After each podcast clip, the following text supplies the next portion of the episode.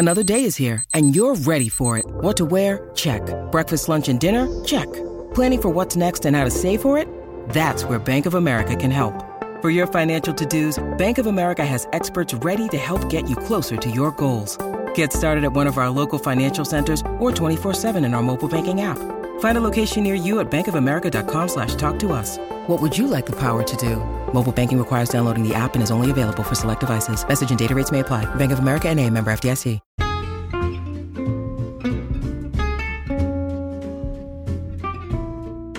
Hello, and welcome to It's a Fandom Thing. I'm your host, Erin Marlowe, and each week I'm joined by a panel of guests to discuss all things fandom and pop culture, primarily from a female perspective. You'll find everything from fanfic to cosplay to Schitt's Creek to Supernatural and everything in between. So put on your favorite piece of fandom merch, set aside that fanfic that you're writing about your OTP, and sit back and enjoy this week's episode.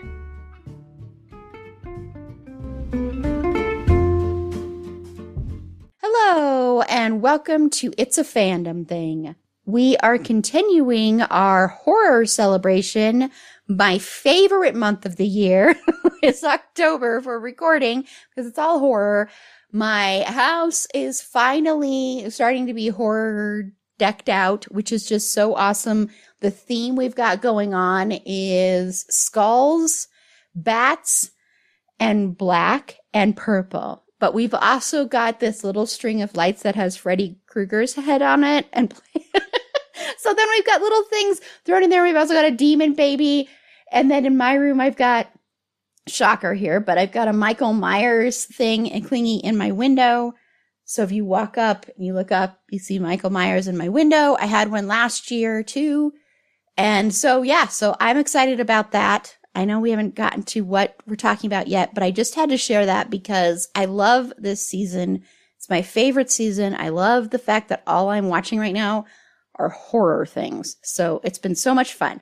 So tonight we are talking about someone that, you know, he doesn't just do horror, but that is where he really got his start or got his recognition from. And, and I think he does amazing work. And that's Guillermo del Toro.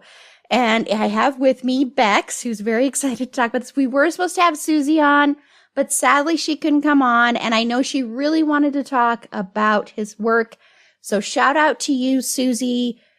Share in the comments, Susie, some of your thoughts um, on the comments of the episode. We're not live or anything, but share some of those thoughts. And then also just, you know, people that listen, give us, whoops, give us feedback too on some of your favorite movies, uh, some of your thoughts on him as a director overall. So a little Yeah. bit about Guillermo del Toro.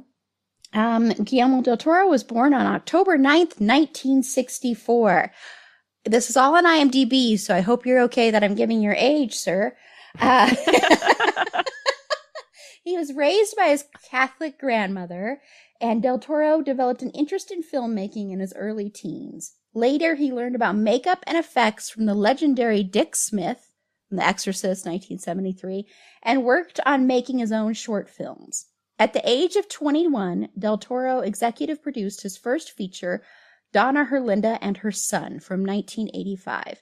Del Toro spent almost 10 years as a makeup supervisor and formed his own company, Necropia, in the early 1980s. He also produced and directed Mexican television programs at this time and taught film. Del Toro got his first big break when Cronos from 1993 won nine Ariel Awards, the Mexican equivalent of the Oscars, then went on to win the International Critics Week Prize at Cannes. Following his, this success, Del Toro made his first Hollywood film, Mimic, from 1997, starring Mira Sorvino. Del Toro had some unfortunate experiences working with a demanding Hollywood studio on Mimic and returned to Mexico to form his own production company, the Tequila Gang. Next for Del Toro was The Devil's Backbone from 2001, a Spanish Civil War ghost story. The film was hailed by critics and audiences alike, and Del Toro decided to give Hollywood another try. So I'm very, very excited to be talking about this man's work. So we're going to be doing it basically talking about his early career. Then we're going to go to the 2010s era and then to present day. Uh, before we dive into that, though, sorry, I almost forgot to ask Bex what she's into right now. I almost just right ahead to the main meat of what we're talking about. So, what are you into right now? Well, I think I talked about Bad Sisters last time, so I will skip that one yet until it's totally wrapped up. But I'm that's the closest to horror, I guess. It's a murder mystery. But I am I just finished watching season five of Cobra Kai. and Cobra Kai to me is one of those shows that's like so bad it's good. Like it's just super cheesy. It really leans into that 80s nostalgia and the over the top heroes and villains. And the fight scenes are just like one, two, three, everybody's like karate chopping everybody else. And it, but it doesn't take itself too seriously, right? It like it understands that it is mostly a show for people who are nostalgic for Karate Kid movies. yeah. Yeah, I still haven't watched it. so No, I mean someday. It's not, it's not for everyone. I think there's going to be at least one more season the way they mm. ended it. Um I hope there's another season the way they ended it, but one of the main characters uh played by Xolo Maridueña, he's going to be in the new Blue Beetle movie that's coming out. So I don't know what his availability is going to be in terms of filming and that sort of thing, but we'll see. Uh, yeah, well, and I mean, I liked Karate Kid as a as a kid. uh, we'll probably cover that movie at some point, you know. Ugh. I mean, because we have so many Gen Xers and millennials that listen to us, so I'm sure we'll cover it at some point. So, all right, I'm sure if we do that, we'll probably do it like a double bill and cover the sh- cover the show mm-hmm. and then cover Karate Kid or cover Karate Kid and then cover the show, that kind of Gotcha. Thing.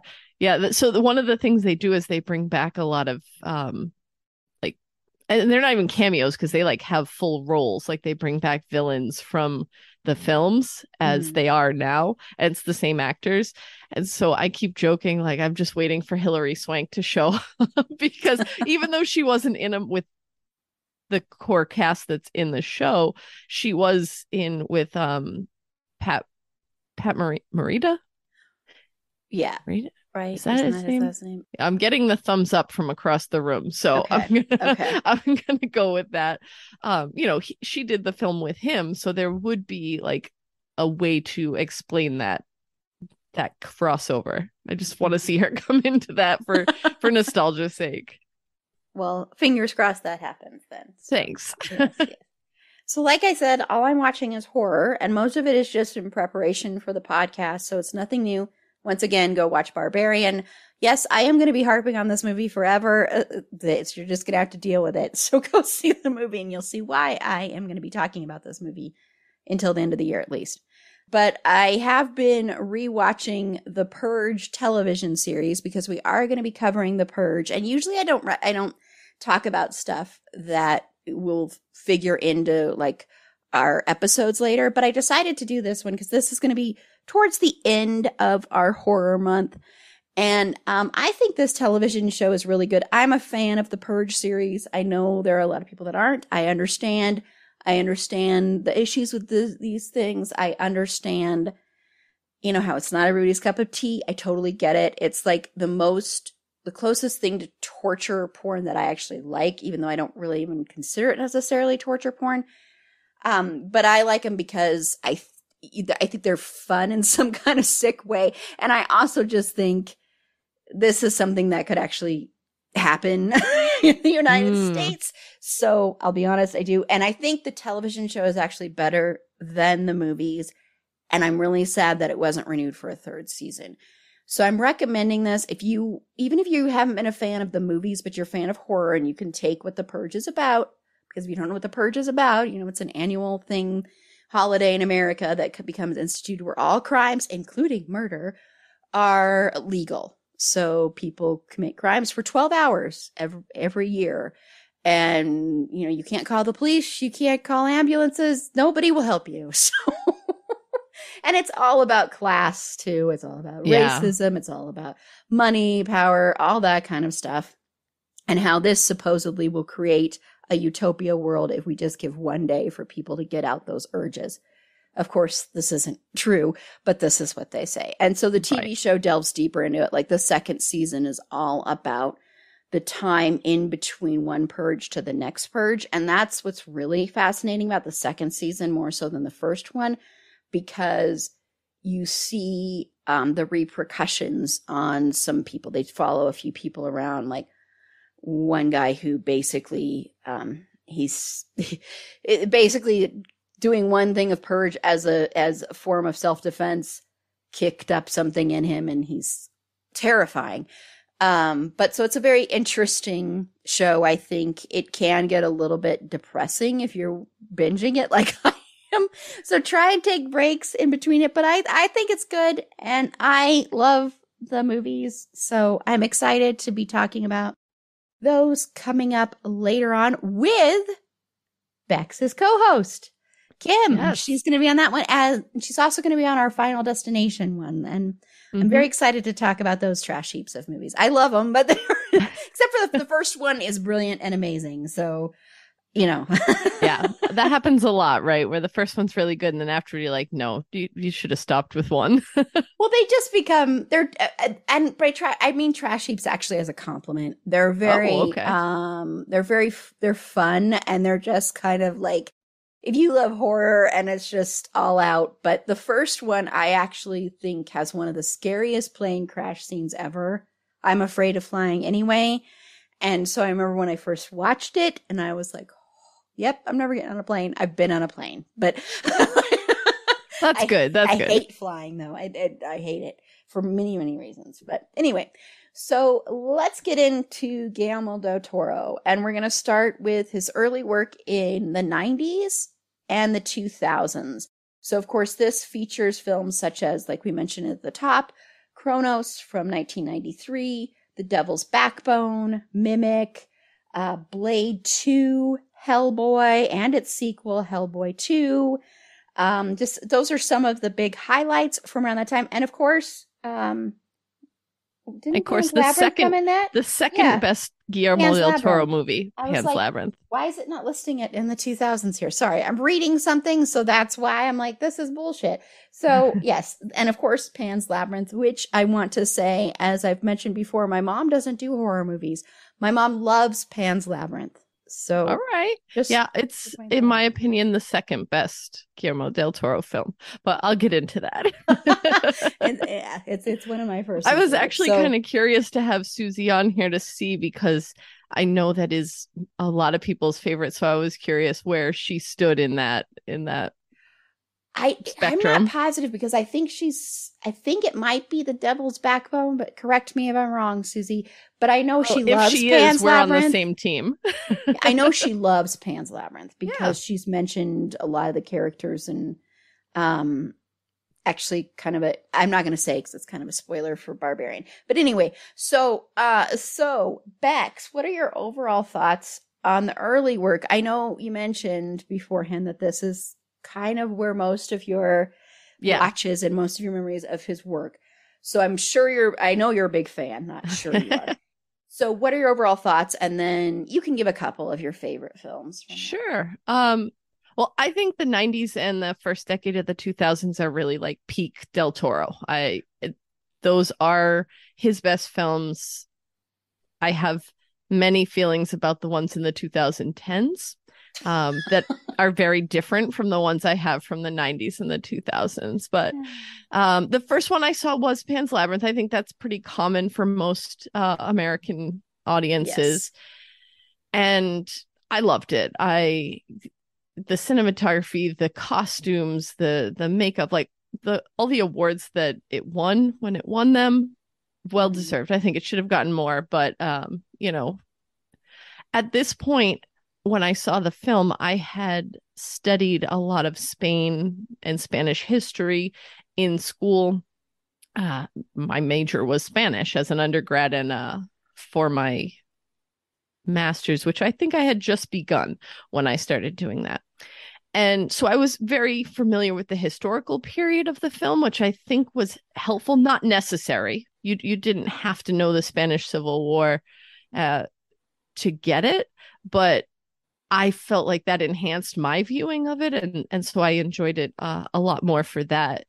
The the monsters and all of that was sort of a bonus for me. I was like, "Ooh, Spanish Civil War history, let's go!"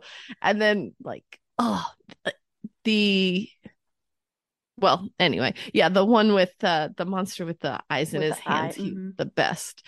Yes. Then I went to um to grad school and I actually took a class that was exclusively on the films of Pedro Almodovar, who is a Spanish director, mm-hmm. and Guillermo del Toro. And we had to, throughout the semester, basically watch all the films except for Blade 2 for some reason, but I'm guessing it's only because it was Blade 2 and he didn't expect us to go back and watch Blade 1. I don't know. Which you should have. Sorry. Which Blade I have great, seen. Great movie. I have seen that one. I have I I liked it overall, but I have feelings about the the way it ended.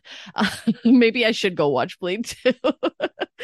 Just the tone he takes with uh the female character at the end of that first film. I'm like talk to me like that anyway um yeah so we had to watch all of his films up to that point well starting with Cronos and then working our way up to uh I think the last one out at that point was Hellboy 2 so I watched all the ones that that you mentioned before from this time period although I will say I think before I took this class I had seen The Devil's Backbone and that is hands down my favorite. So I'll save that for for it's later. brilliant it's oh yes that that's why like everyone will say oh pan's labyrinth is and it pan's labyrinth is phenomenal. Don't get me wrong. It's phenomenal but i just i have a special place for the devil's backbone. You know i think the big thing for me with these films overall is that most of them are in spanish. Mimic is not and the hellboy movies aren't but even Pan's Labyrinth and kind of being in that that being a big Hollywood film being in Spanish I I really really I I just think he he shines in his Spanish language films in a way that doesn't for some reason at least for me it doesn't translate when he does them in English. And maybe it's just a coincidence of the storyline. Who knows? Um just some like I I kind of thought I don't know if they're fun facts, but some like little things that stood out to me from this period. Like you've got Ron Perlman, uh, he's in Cronos.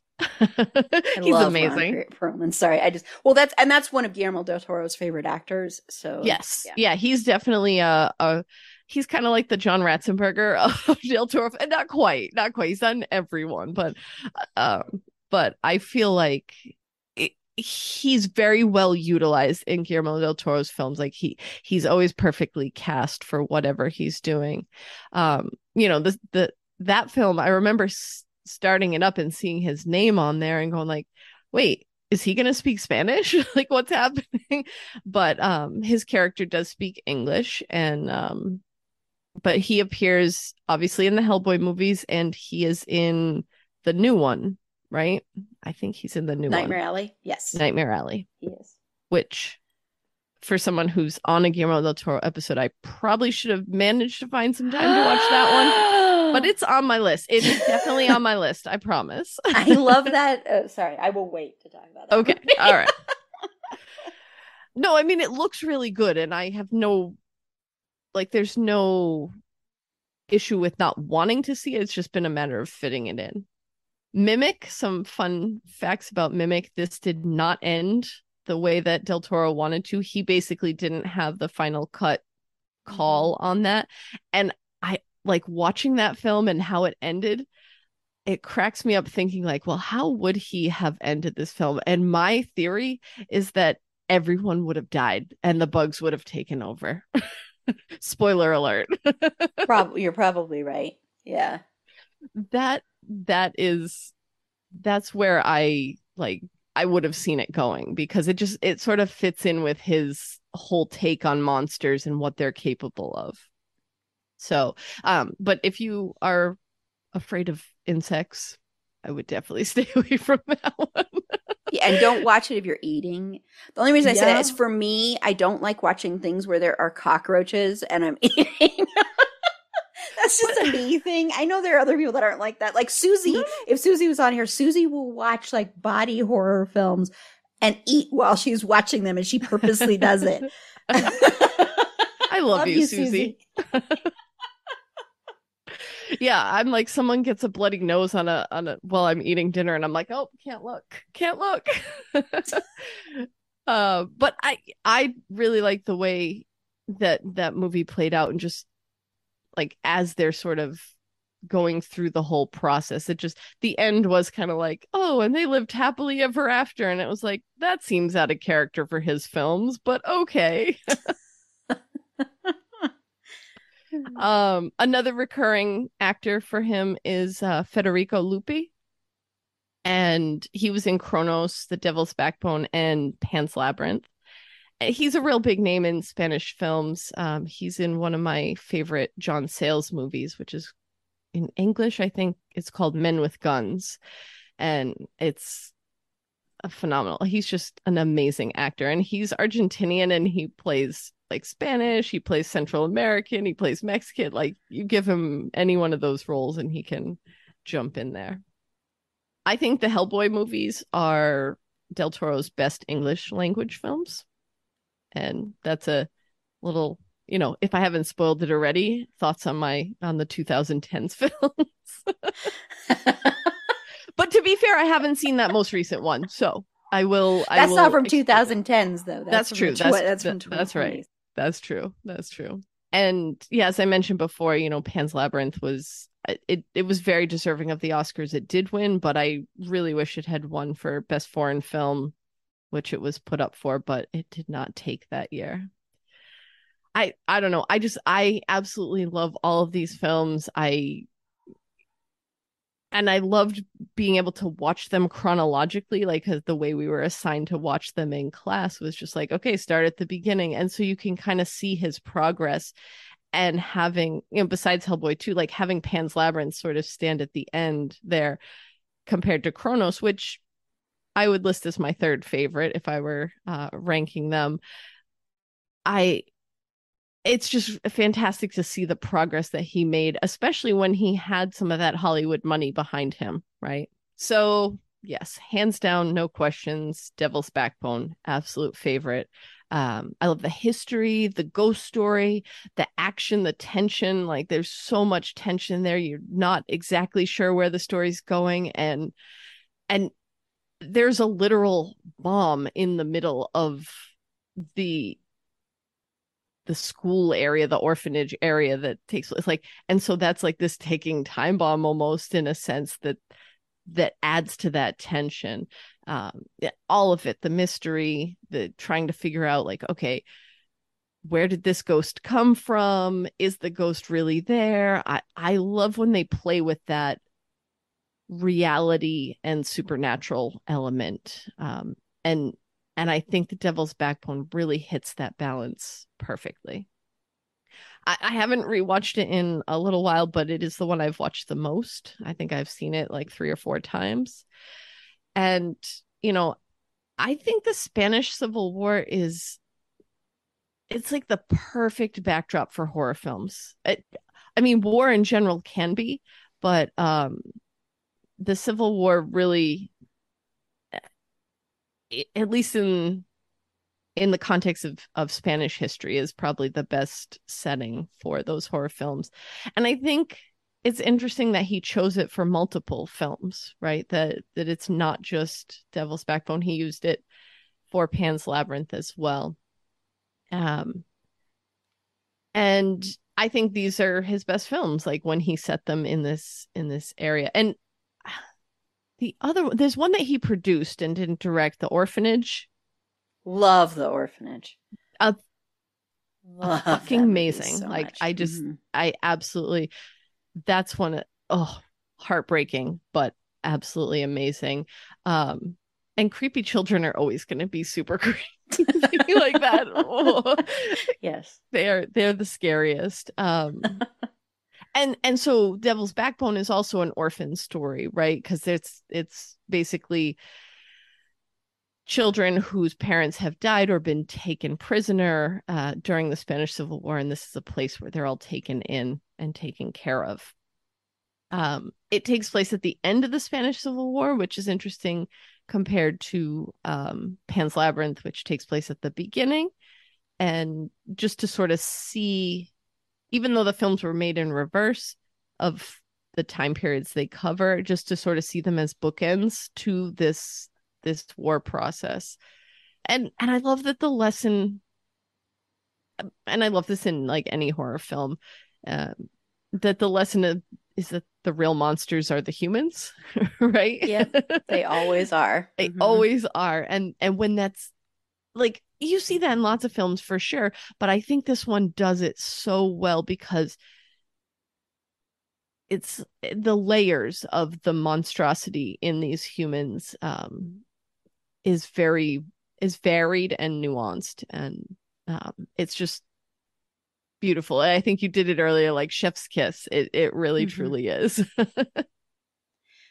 yeah, yeah, it it really is an amazing, amazing um, film, and you know, I, I think it's a running theme for Del Toro in a lot of his horror films, and even his films that might not be considered horror horror, um, is the fact that the things that we call monsters and the things that we call bad or evil or different or weird are actually not the things that are as scary. I mean, in Pan's Labyrinth, that is not the scariest part. The sc- by at all. I mean, that movie is so much about child abuse and about that kind of stuff too. So it's like the humans are always the scarier elements in a lot of horror films. And mm-hmm. the reason horror is such a special genre, and the reason it irks me when people say, "Why does horror have to get so woke?" Horror has always been political there's a great TikTok um, video that that Meg, frequent panelist Meg, sent me that talks about that. How Bela Lugosi and all these people were very, very, very left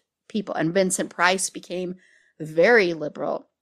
He was one of the only people, um, along with uh, Elizabeth Taylor, who actually, you know, spoke out about AIDS and sat with AIDS patients and all that stuff. And that's just one of many things. But horror, you know, everything they are talking about, usually, yes, there are your fun little B horror flicks that might not have anything that they're saying necessarily. But there's always a message in horror. It's always talking about something. And usually it is talking about stuff that we don't always want to face or talk about. And a lot of times it's about how we other people, the othering of people. And how really, you know, like any zombie flick you will watch. Yes, zombies can be terrifying, but at the end of the day, the scariest characters in any zombie flick are going to be the humans because it's how humans react to certain things like that, to certain horrible events and to certain monstrosities and how they turn into monsters themselves, but of a different variety. Mm-hmm. So what you see a lot in what I think Del Toro is explaining theme wise all the way up to Nightmare Alley, which yes, Nightmare Alley is a remake, but still all the way up till then he chose to do it. So all the way up till then, what I think he is exploring is this whole thing about where do people that feel like outcasts or have been othered by society in any way, shape, or form, where do they fit in? And I think that's why his work is so, so good um, and I choose Pan's Labyrinth as my favorite, and I'll start there, and then I'm kind of going, going to go backwards. So I'm doing it opposite here, and I'm only choosing that because I it's kind of tied with Devil's Backbone, but because Bex chose that one, I'll just choose this one too. And I think it is just because it is um, it does everything that great that horror can do in the fact that it takes you to a fantasy mystical world. It creates creatures that are very terrifying when you first see them, but there's also some layers to it and some escapism to it. It's got an amazing heroine. Um, it's got fear like up to a 10 and I'm mainly from the humans. Mm-hmm. Uh, and it's just a fantastical allegory about, about war and about also about well, child abuse is, I think, the biggest running theme of it, and a child trying to regain power of their universe when they don't have any power of their universe. And I think he also explores that in Devil's Backbone yeah. too. So I think that's another another big theme there. And I just think it's a beautiful, beautiful film. It's beautiful to look at. Uh, all his films are pretty are just gorgeous to watch. Even if they're not the best film, they're gorgeous to look at. True. Um, and when we get to the 2020, the 2020 area, I have one like that. Um, uh, and Mimic, uh, the I'll go back now. So Mimic, I, I hadn't watched it before this, so I kind of chose. Except for I'm going to make a confession when we get to the next era of a film that I still haven't watched. That I am shamed to say I haven't watched. Um, It's so. I so I gave you shame for Nightmare Alley, but I deserve shame too. So maybe we both will be able to cover the no shame. here. No shame. This is a shame-free podcast tonight. Uh, but I watched, but I decided to try and watch movies of his that I hadn't seen before. I did rewatch Hellboy though because I just love Hellboy, and I think Hellboy Two is actually better than Hellboy. Um, I accept that. uh, but this was the first time, like I said, watching Mimic, and this is very much a creature feature, and also about men. You know, it's the classic, classic, classic tale of men messing where mankind messing with stuff that they shouldn't, and messing with the order of things, and messing with this time bugs, and you know, because they're trying to do something good in saving children, but at the same time, they end up creating something evil and horrible. And it was fun. It was a fun creature feature. I would definitely not put this in one of my favorites of his. And you could tell, like, I was watching it and I'm like, this it does feel like a Del Toro film, but it also feels like a Hollywood film. Yeah. And I don't, and that doesn't always have to be a bad thing, but I think in this instance, with somebody like this who's such a, a creative genius, I th- you could tell that that was probably really hard for him starting out, and that this happens all the time. But to have that Hollywood system coming down, you you you want to do something a little bit more creative, and you know who knows what that ending, original ending, would have been. So you know it's not a fault of the actors because i actually think the cast in this is really really good. I think they do Yeah. a really good job. It's just not up to the same level as oth- his other stuff but i really don't fault him for that because i Right. think he didn't have as much control over this and he and i think that's what happens with some writers and directors when they're young and they're just starting out or they're working in a hollywood on a hollywood film and then they kind of they don't have as much clout and so i'm sure that's a lot of what happened there uh, i don't Yeah. know for a fact but that's i'm sure that's a lot of what was going on plus of course the studio he was working with but we won't get into that Alrighty. And, Um, well that was miramax back when that was that was back when it was run by the weinsteins ah, okay, gotcha, gotcha. so yeah. you know and and mira sorvino you know was one of the people Mhm. that Harvey Weinstein abused. So I think that also is something that also uh, that's worth I mean, taking into consideration. He's a very he was a very he's a very angry, horrible, awful human beings. So I don't know this for a fact though. I'm just I'm just saying that just you know it's one of those things that now when you look back and every time you see that Miramax logo and you're like okay which year did this come out? Okay, this is still when it was controlled by the Weinsteins. And you're kind of like okay, uh, this was before you knew about this stuff, so is it okay? it's, it's Yeah, those exactly. You the c- company from the art. it's kind of that moral Yeah. dilemma, right? Of Yes. like, should I engage in this media or not? Yeah. Yes, yes, and um, and then Hellboy. I, I love these movies, Hellboy and Hellboy Two. This is the perfect superhero type movies because this is I don't care. This is superhero. Sure, absolutely. Hellboy is a superhero.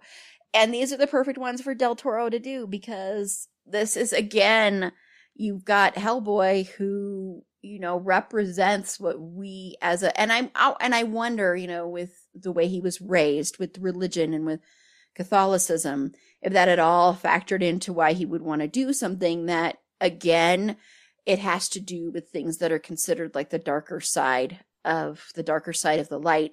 Yet hellboy is the hero yes he's rude.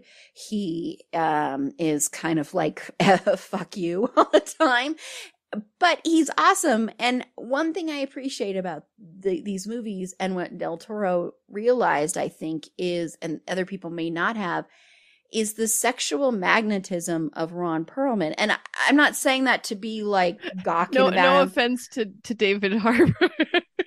I love David Harbour too. David Harbour's got incredible sexual magnetism, so not at all because I adore that man. I, I mean, yes, I. Oh my God, yes, don't. Yes, I. It's I just too bad that Harbour. that one wasn't di- didn't turn out as as awesome as these first two. We'll just Yes, put it yes. that way. I'm not saying, I, and I'm not saying the sexual magnetism because I don't think David Harbour has that. I'm just saying that I've never seen Ron Perlman portrayed that way, and I Mm. think the reason he's so he's got that is he's got that thing that, and this is why I think David Harbour was actually the perfect person for a recast because they both have that same kind of thing where they're very much men. I mean, they're like men. Like when you think of that word, like men with cap all capital letters. I'm not saying jerk wise or anything like that, but they are just like a force. And they kind of, when they come on the screen, it's like, I don't know, you're kind of overpowered by their, Mhm. their presence.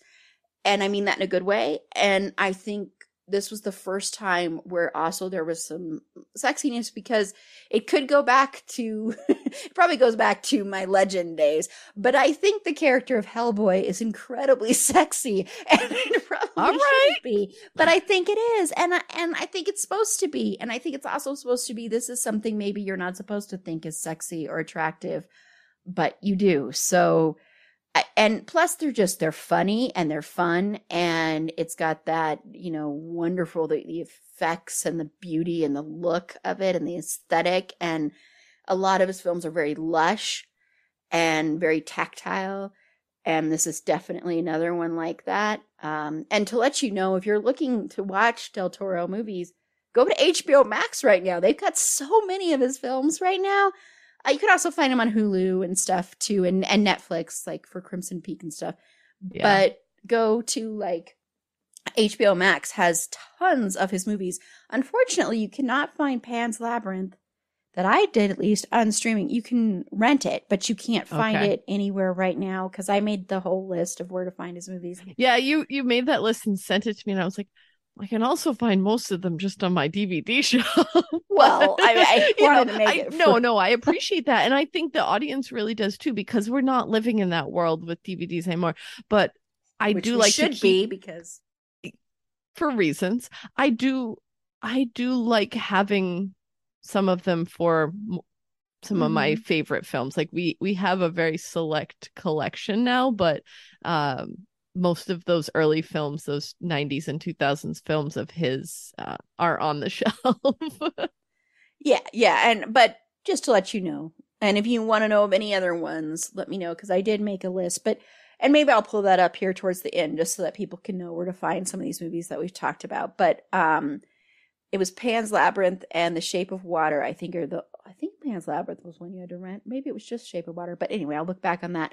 Um, are ones that you have to rent and aren't available to stream anywhere right now. Um, you know, Nightmare Alley is available on Hulu and HBO Max, so there's really no excuse. so with or without commercials. well, no, you can get Hulu without commercials. I have. well, for those of us who who have the one with the commercials because we're cheap. I don't think you have to watch commercial. I don't know. Anyway, yeah, yeah. I wish I was saying this because there was really no excuse for Bex not to watch it since there were two platforms. the excuse I'm just, I'm totally kidding because I totally understand.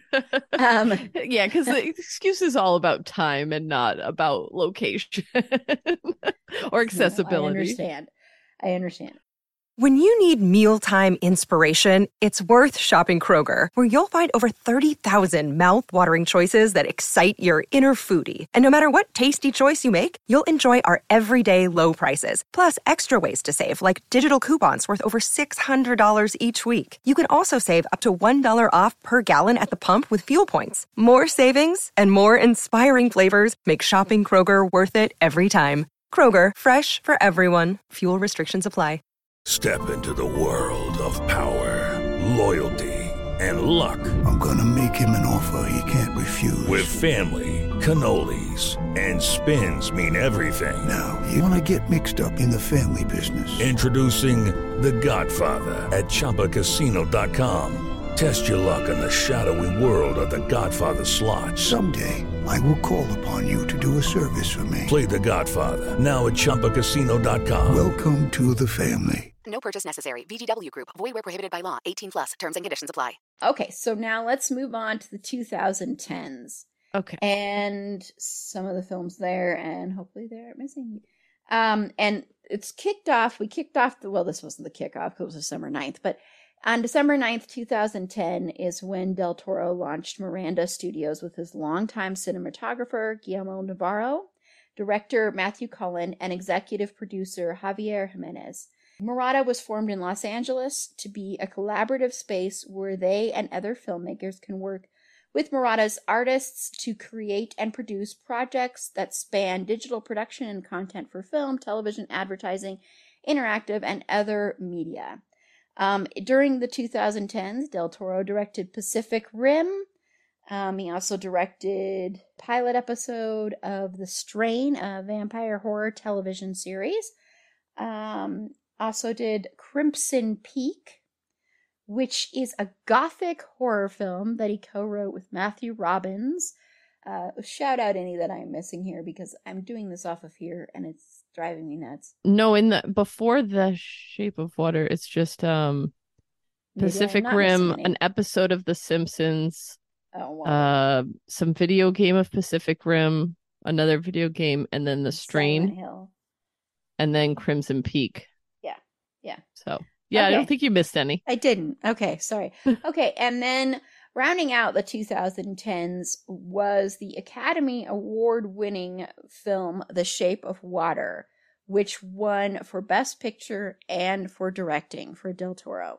And this is the movie that your host has yet to see. It is so bizarre. I do not know why I haven't seen this movie.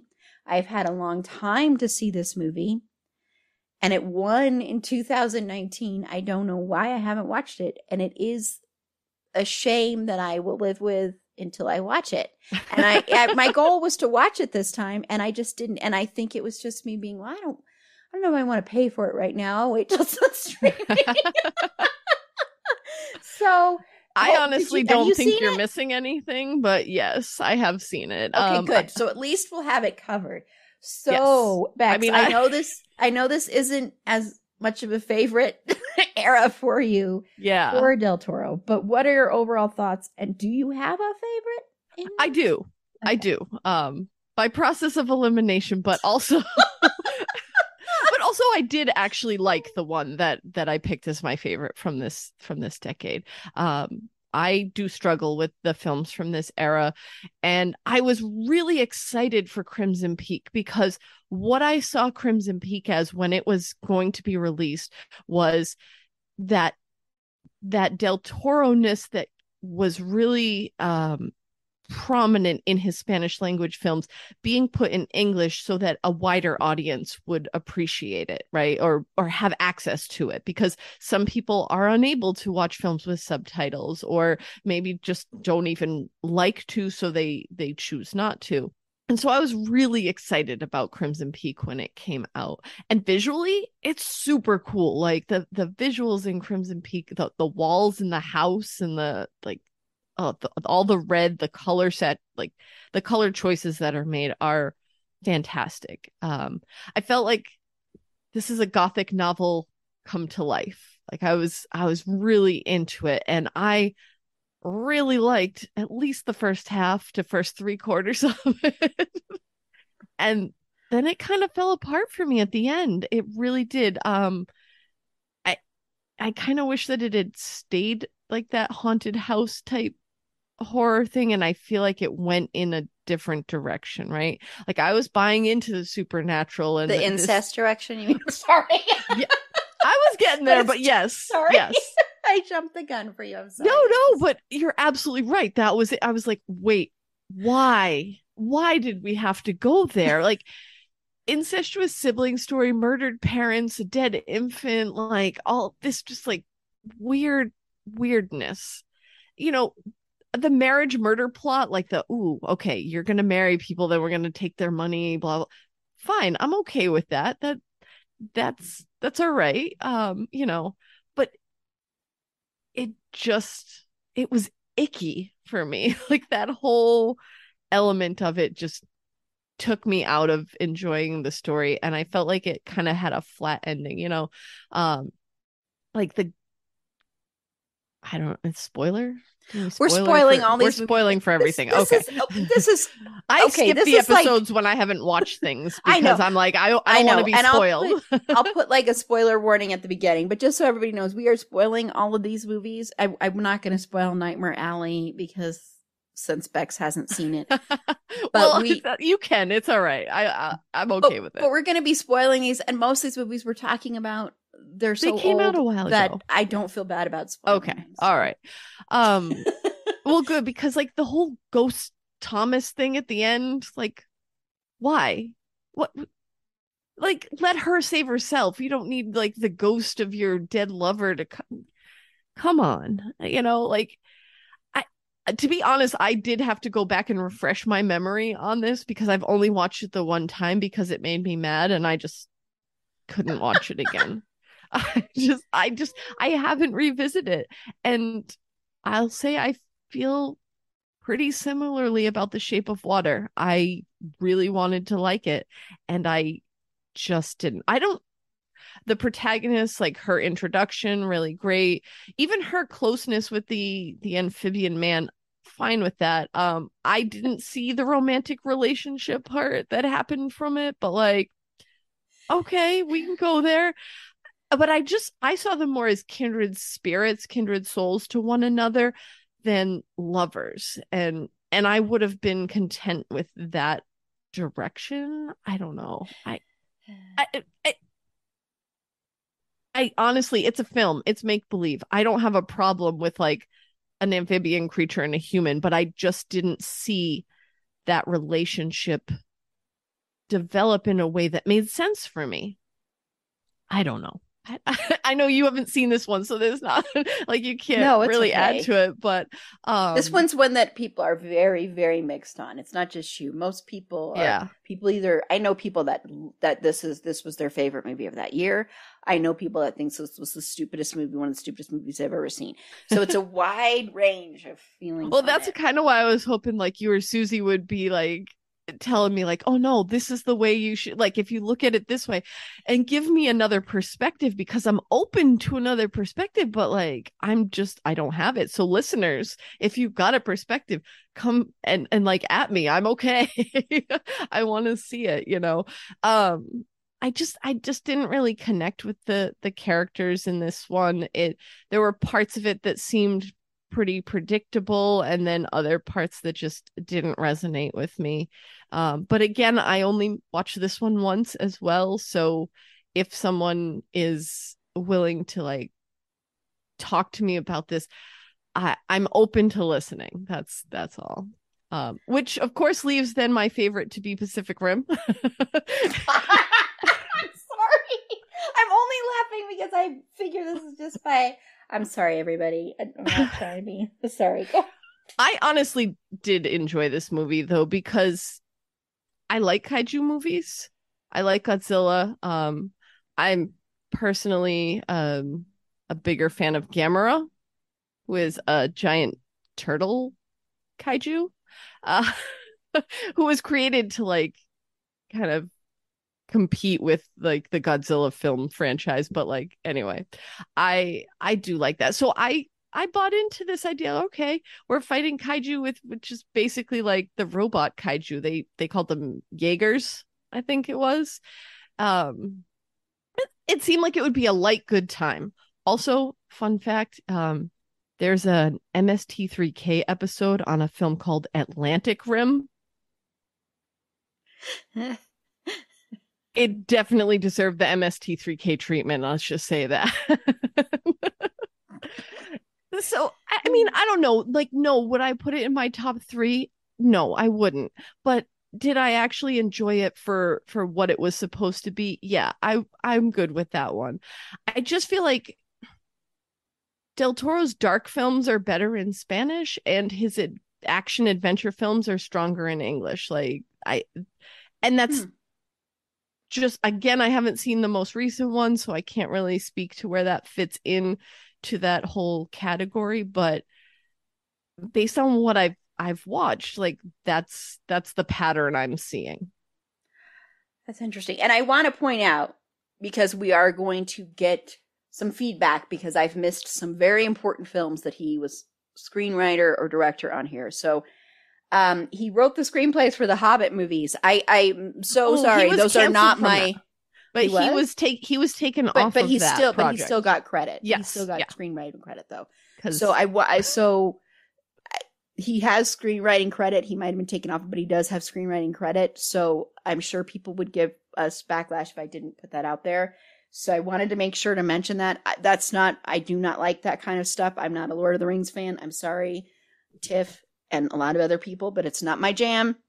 Not my I- kind of thing. So I have not watched them. I never probably will watch them. So just to let, but I just knew that people would say something. And also because I thought this was 2020 for some reason, but the scary stories to tell in the dark was uh, came Mm. out in 2019 and he wrote one of he was a writer on that. So Yeah. um I- also that one which I watched for the first time prepping. I was just looking at him directing because I felt like if I got into the like producing and screenwriting things, I there would be so many to talk about. I was like, I got to narrow this down one way. So that's I was yeah, just on the list I put directed. both. On the list I put both, but um, Yeah. of where they were. So um so yeah, and he also wrote something called Don't Be Afraid of the Dark and um he's produced he produced an amazing movie called Splice and that was the 2000s.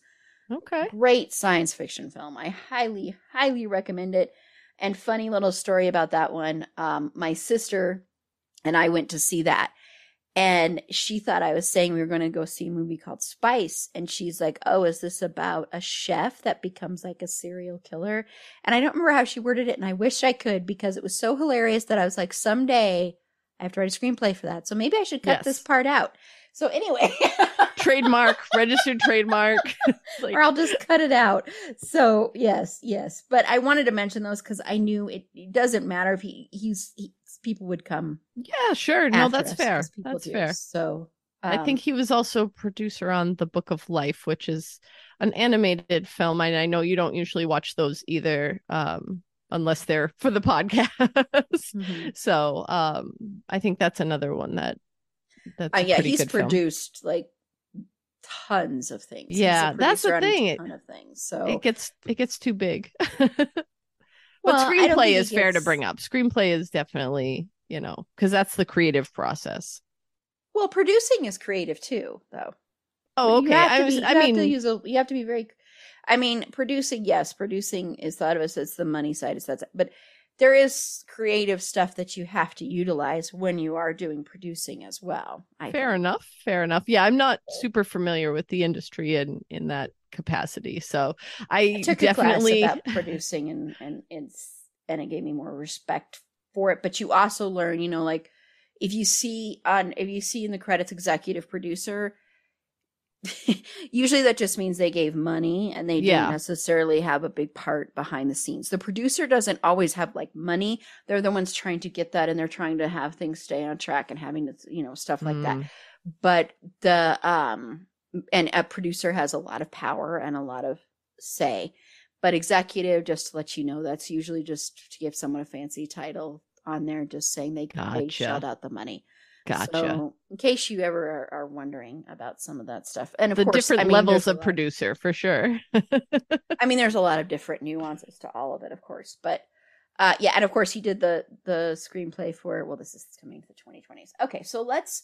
Oh, I haven't talked about this time. Yeah, you tell I don't me. really have much to say about this time period, to be honest. Um, so, uh, uh, um, Crimson Peak.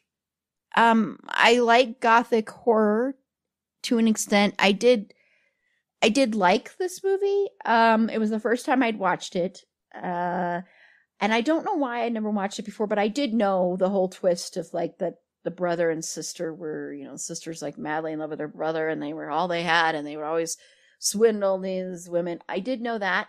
Um, I do want to point out Jim Beaver is in this movie. And his murder, holy crap, that was oh, oh, my so god violent. his head was just like bashed in. It was that was I was like kind of shocked. I wasn't expecting that in the movie for some Who reason. had it worse, him or the sink? No, I definitely him, but you know that. Or the sink? Well, it's a good question. I mean, Yep. that was pretty. That was oh my gosh that that murder was Mhm. up there for one of the gore. I mean, he had no face basically Yeah, when that was yeah. done. And I thought it was interesting little gothic tale. I think, you know, honestly it wins favorite just because I haven't seen Shape of Water and I don't know what my thoughts would be on Shape of Water. People that I agree with love it, people that I agree with hate it. So it's hard for me to judge how I would fall in it. I mean, I know a lot of people think it's weird a love story between a fish and a woman. It's a movie. I'm okay with that. It just make me believe it. And I didn't believe it. you didn't believe that the fish and the woman loved each other. No, I just Um yes, but but Crimson Peak has that as another, you know, creepy love story to it. So it wins just by f- by default. And I thought Jessica Chastain was really good at it playing a villainous role. I really enjoyed seeing her in that role.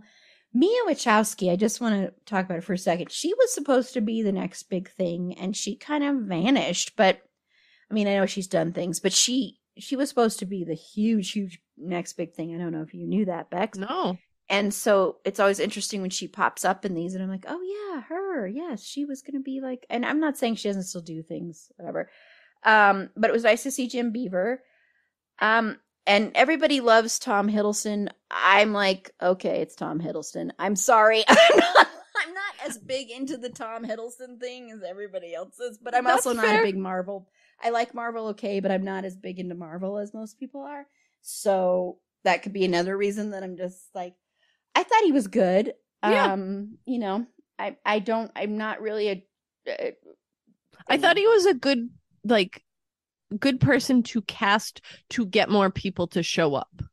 Right? Like his casting, he fit Oh, that yeah. character, but it also was big name bring people in. Oh, you know, oh, he's big in Marvel. Like at that time, he was already Mhm. doing the Marvel stuff, right? So it was just like, yeah, all right, let's go see for him. And then Yeah. you get an incest story. Well, hey, we talked about Back to the Future last week, and Back to the Future has that in there too. they didn't go there with it though. They almost went there, but they did. They stopped. kissed. they kissed. It's not as bad Hey, as Back to the having a Future's one of my child. Well, no, no, of course not. but this is gothic horror, so you know it's like yes. flowers in the attic kind of thing. So Mhm. you know you're gonna, and I didn't really have a problem with that. Not like I'm saying I like that stuff, but and I'm also surprised I haven't seen uh, The Shape of Water because it has Michael Shannon, and I am a huge Michael Shannon fan.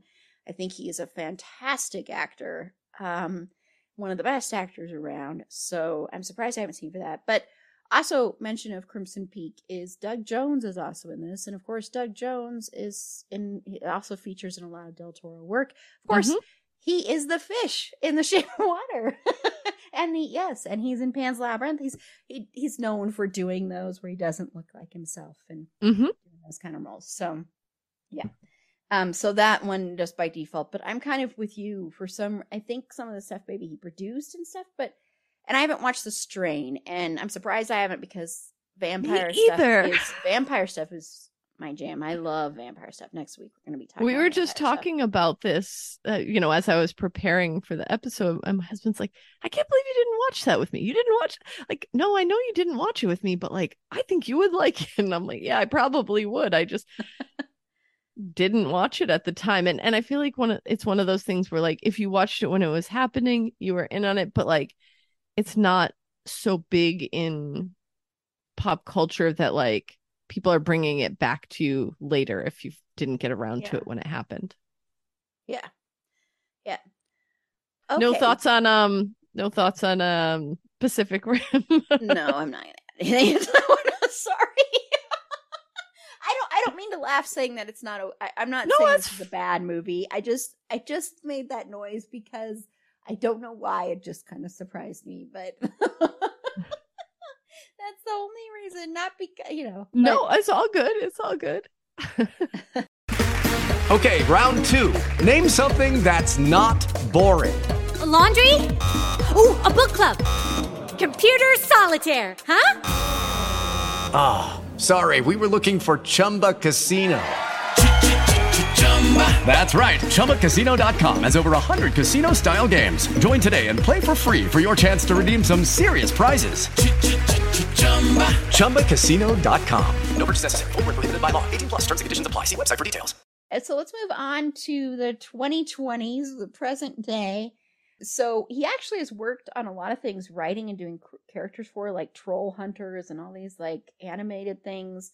He's wrote the screenplay for The Witches. And then, of course, rounded out the 2020s. We're not even close to rounding out the 2020s. Can we please round them out now? Look, it's 2022, almost 2023. That's basically 2030, right? Exactly, exactly. So going to 2021, and you know, this is the movie that I will spend the majority of the time talking about, uh, is uh, Nightmare Alley, which I have talked about this movie on our best of list. I talked about this movie on our Oscars because of my anger over something. And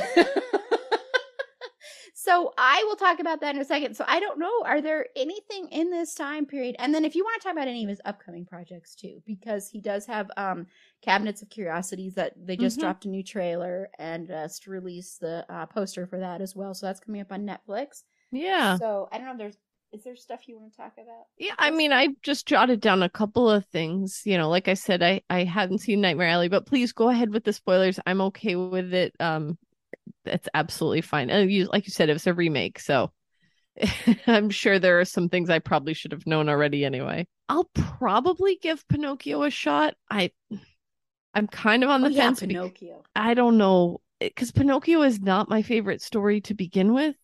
And like I really dislike the Disney version, but I was thinking maybe he'd be able to like bring a darkness to it that might make it like like that creepy factor that that could really drive home um like the original Pinocchio story.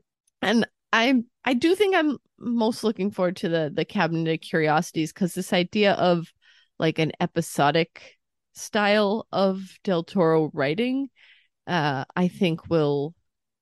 I think it it'll be a good format for him because my understanding is they're kind of like standalone episodes, right? They're it's not a continuous story. It's like each one is its own thing, and and I think that would be kind of fun to see him do something in that shorter realm again.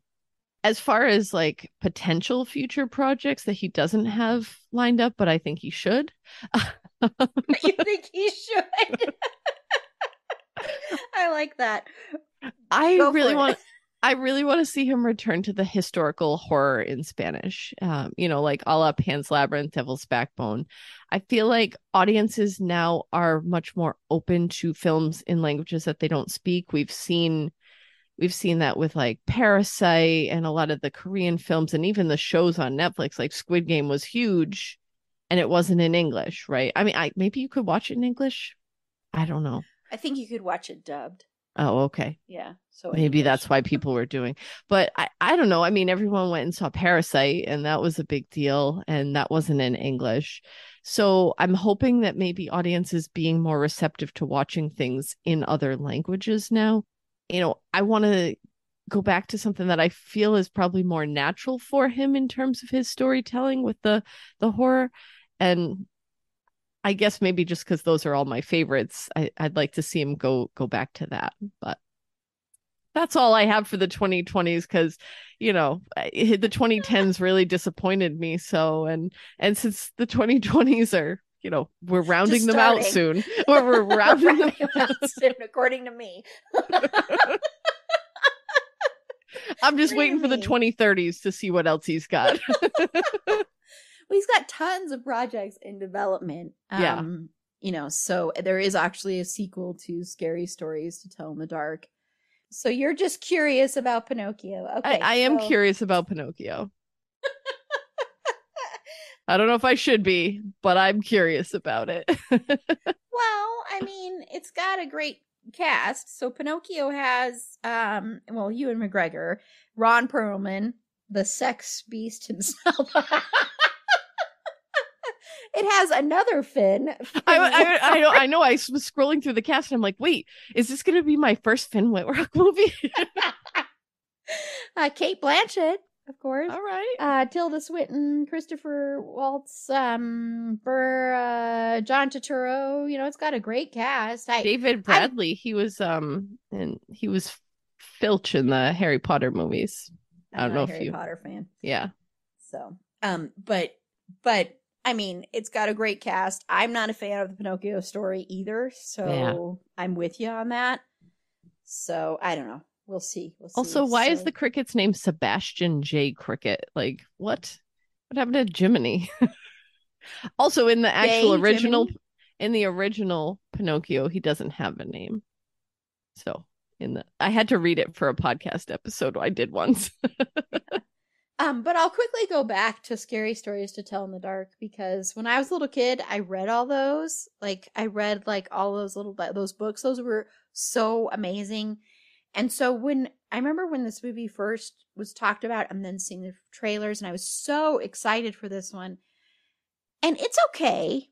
Um it's kind of I mean, it's very much geared towards more of a younger audience, I think.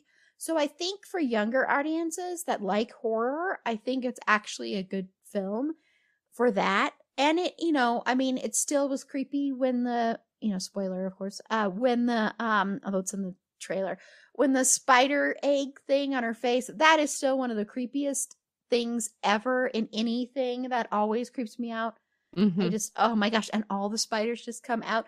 And I don't mind spiders, but oh my gosh, they're crawling all over her. And when the little close up in the mirror and the little leg of the spider, have you seen this?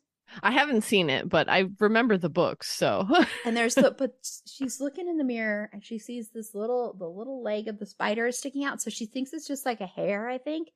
And so she goes to touch it and then it moves. nope. Goodbye. Goodbye. And I'm like out. the whole big thing under is moving, and then all of a sudden, hundreds of spiders. like, All the arachnophobes have just like fast forwarded 30 seconds and 30 seconds. yes. So if you are, Oh. yeah, yeah, it's it's it's. That I would I would watch that for sure. The cast was good though. the The young actors were really good in it, so it was it was entertaining. I mean, it's it's long though. I think it's a little bit too long, but you know, it's almost it's like an hour and forty five minutes or something, which Hmm. seemed long for for the movie, but you know, it was entertaining. Okay, Nightmare Alley. So everybody ready to hear me talk about Nightmare Alley again? Yes, please. I am. so when I talked about this movie the first time, I went on a rant because of the fact that man. Um so Bradley Cooper, he took over the role from Leonardo DiCaprio. Leonardo DiCaprio was supposed to star in this movie and then he dropped out and so then Bradley Cooper stepped in and did the movie. And he is so damn good in this movie and he didn't get nominated and so that was my rant because he's yes, I understand. I mean, you know, you can't feel too bad for Bradley Cooper, but I still felt bad because he was so dang good in this movie. And this is uh, very much a noir film. It's very so if you like uh, film noir movies, this is definitely for you. Uh, once again, you know, this takes place in a freak show.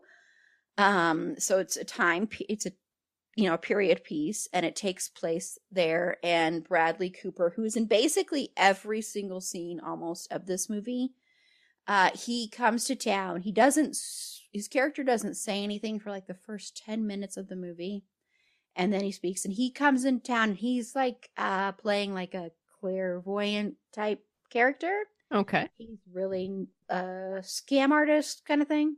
So he goes there, he falls in love, um, he runs away, he meets Cate Blanchett's character, who's a total awful person.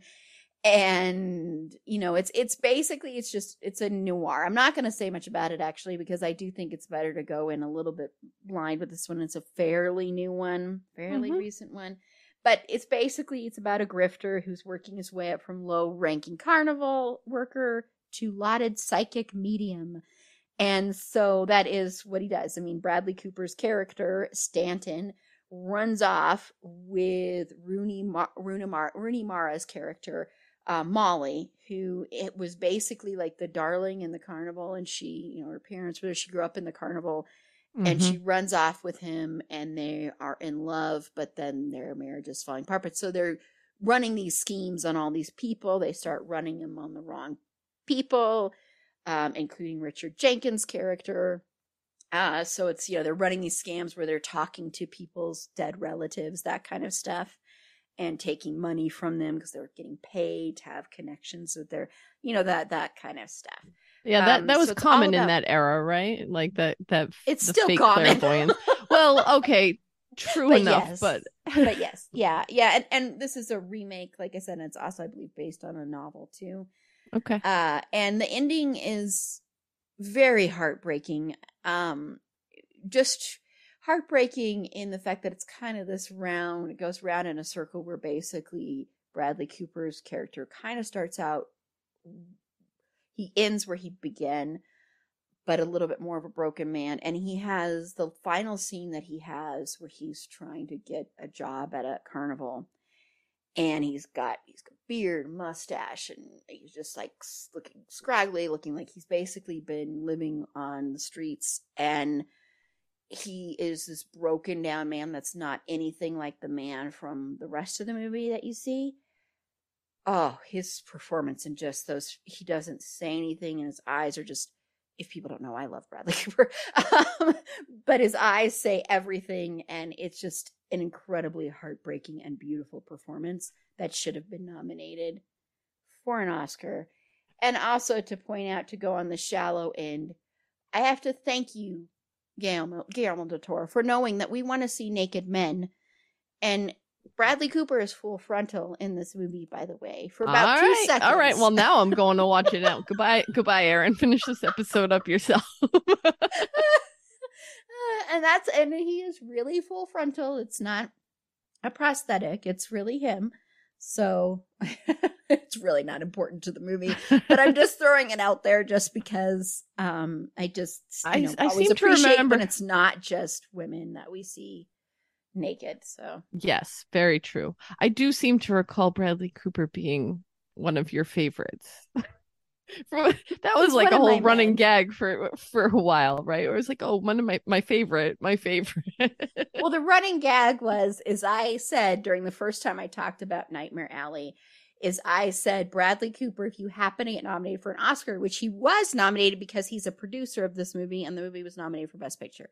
So i said if you happen to get nominated for an oscar because there was also potential he could have been nominated for supporting actor for licorice pizza.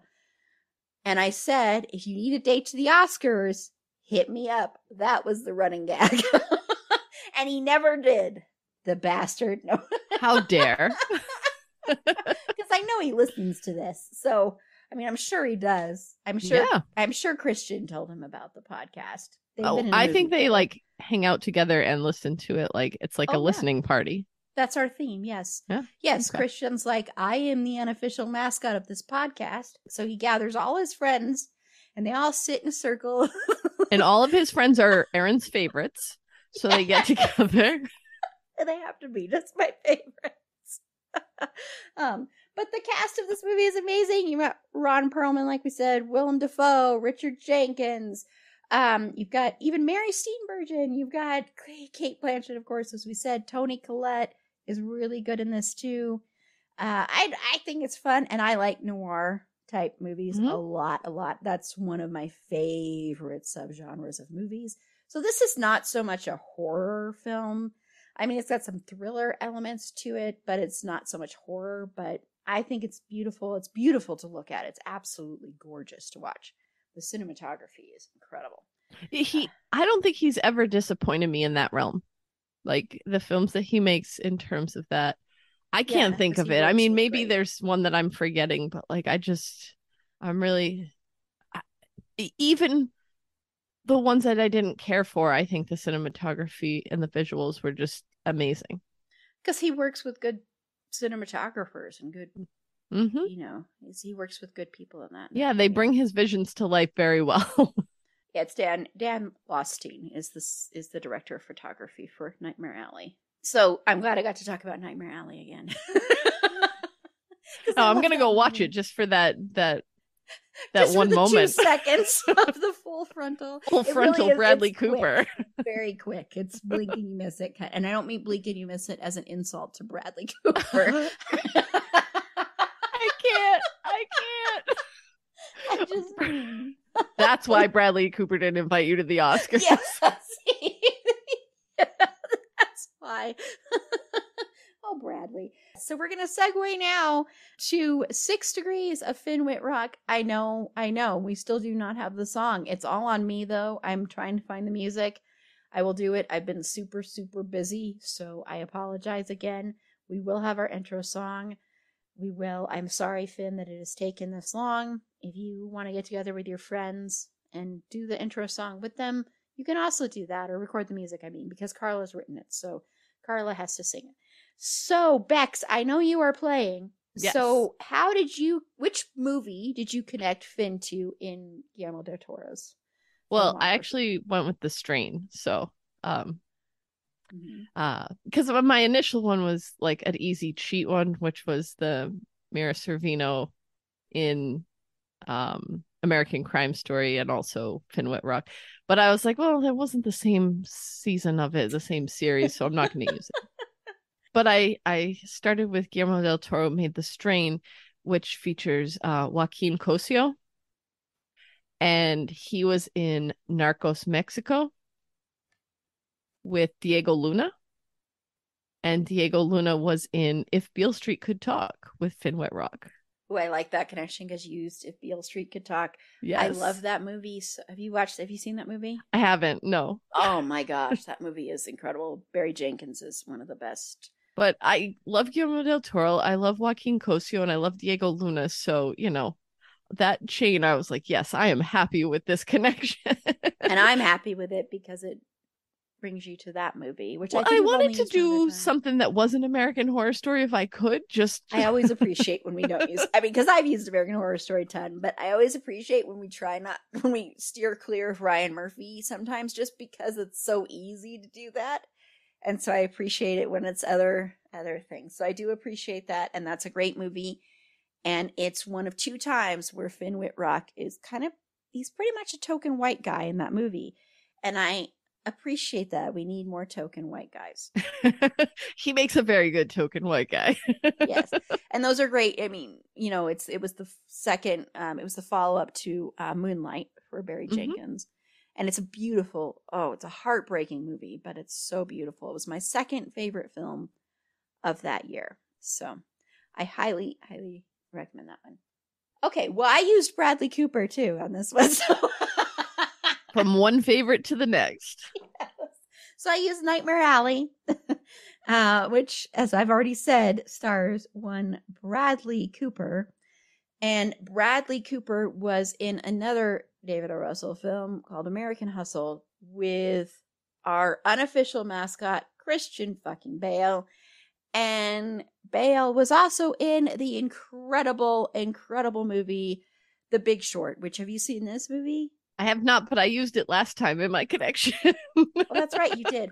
Yes, with with Finn, and we love that movie. So there's the connection. I also love that our unofficial mascot and our vice unofficial mascot have been in a movie together. I mean, I like that you connected all three of them in your. You were like. How do I I, get there of my using all my favorites? I used three of my my dark haired men all in one journey. I respect that. That- yep, I'm incredible that way, but it was amazing how I was able to do that. Uh, so anyway, thank you so much, Bex, for being on this one with me. I really appreciate it. I had a ton of fun, and I had a ton of fun watching some movies of his that I had not yet watched, and then talking about these. So if you want to just let everybody know where they can find you and your podcasts, yes. Well, I live on Twitter. So you can find me at any one of the following accounts. um, my personal account is at a single man tier, obviously a reference to Supernatural. Uh, the podcast that I co-host with my friend Kimberly, who will be uh, on some of the episodes this month here with Erin, is Big Reputations. You can find me at Big Rep Pod on that one. I also, if you want to bring in the Spanish language connection, the Guillermo del Toro stuff, I co host a podcast uh, at Brute College called Latinx Visions. on Twitter at Latinx Visions. And I don't run the Twitter account for this last one, but my other podcast that I am one of four co-hosts on is Coach Beard's Book Club at Beard's Book Club. So that's all my podcast projects. Then I, you know, I also do have a job that pays me too. I don't know. Yeah, I don't know where I find the time, but I I make it happen. I, I understand. you would if anyone would for sure.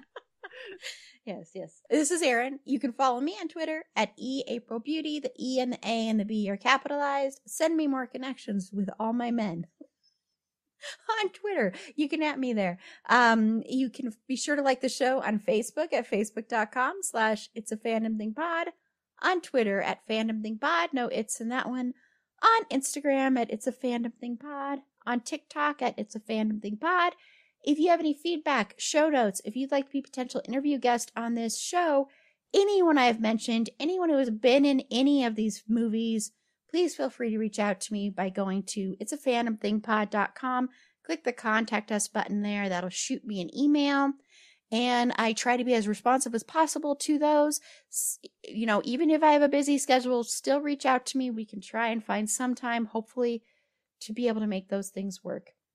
Uh, and then also, while you're on the website, you can play the listener version of Six Degrees of Finn Wittrock by clicking the page called Six titled Six Degrees of Finn Wittrock. By the time this drops, we should have October's movies and television shows.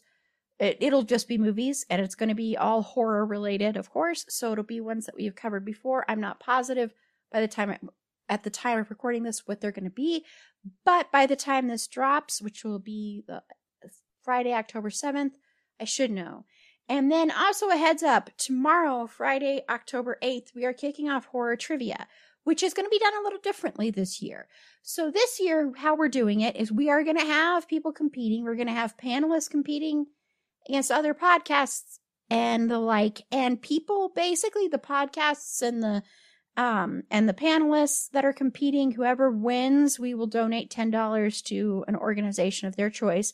But also, we are going to do like polls. We're probably going to do ways to submit who you think is going to win, who you think will win that category. Could be a team, it could be an individual. Like Jen from my streaming bubble is going to be playing on 80s horror night, and which is our kickoff, which is tomorrow night. And she's going to be playing individually. But if you think Jen knows everything there is to know about 80s horror and you want her to be your player, you're picking her, then you choose her. And then if she wins, we will randomly select one person that she's been playing on behalf of, and you will win some merch. For our 80s night, we are going to be giving away some 80s merch that we picked up at 5280s. So for people here that are local in Colorado, please go support them. They donated some prizes to us for our trivia event, which was very, very generous of them. They're an awesome, awesome 80s store. You can find everything from horror to kids stuff, everything. It's incredible. And their selection changes constantly and they're a small local store. So go support them. So, yep. And then if you want information about that, hopefully by this time it'll all be up on the website of all the different nights and what's going on and who is participating those nights. It might not be updated until a few days before as far as who is the contestants are. But so check that out. Those should be a ton of fun. We're only doing it for four weeks, but it should be fun. So next week, we are going to be talking about vampires. So we're going to kick things off with talking about uh, the sexuality of vampires. So we're going to be talking about vampires and sex and how they represent different forms of sexuality. Um, everything from how they are uh, represented in the LGBTQIA plus community to also how it represents women and sexuality, uh, virginality, virgin, virgins really, and how blood eh, represents sexuality a lot in the vampire myth and lore. So we'll be talking about that. And then we're going to talk about the Lost Boys. So that's one of my favorites. I used to have the poster above my bed. Yes, above my bed when I was a kid. it's a good one though. It really is. I didn't see it till I was an adult, but um it was I really appreciated it when I did see it. I love it. I love it so so dang much. So and I got to see it last year at the drive-in and that was really cool. That was awesome. it's like a perfect movie for a drive-in. So yeah. that was that was a lot of fun. And then just a reminder for our other horror episodes that are coming up. Uh, the week after that, we are going to be talking about Child's Play and Final Destination. And that will be one that Kimberly will be on. Um, a note for Child's Play please go check out the show Chucky, which is on Peacock, and it is fantastic. And the new season is starting soon. And it also has a tie in to Final Destination because Devon Sawa from the first Final Destination movie, who is hilarious, if you should follow him on Twitter, he uh, is in Child. He's in Chucky. So, and I guess he's going to be in the second one too. And then we are, and then the, we're going to wrap things up talking about the Purge series, and then we're going to be talking about horror films that feature cults. So, think Midsommar, the amazing, wonderful movie that I am.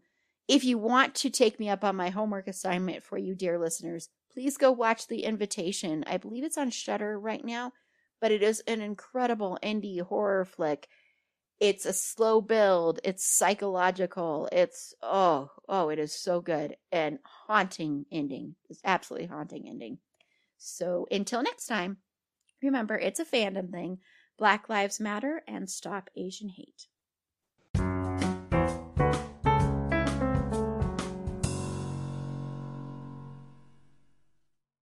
It's time for today's Lucky Land horoscope with Victoria Cash. Life's gotten mundane, so shake up the daily routine and be adventurous with a trip to Lucky Land. You know what they say your chance to win starts with a spin. So go to luckylandslots.com to play over 100 social casino style games for free for your chance to redeem some serious prizes. Get lucky today at luckylandslots.com. Available to players in the U.S., excluding Washington and Michigan. No purchase necessary. VGW Group, void were prohibited by law. 18 plus terms and conditions apply.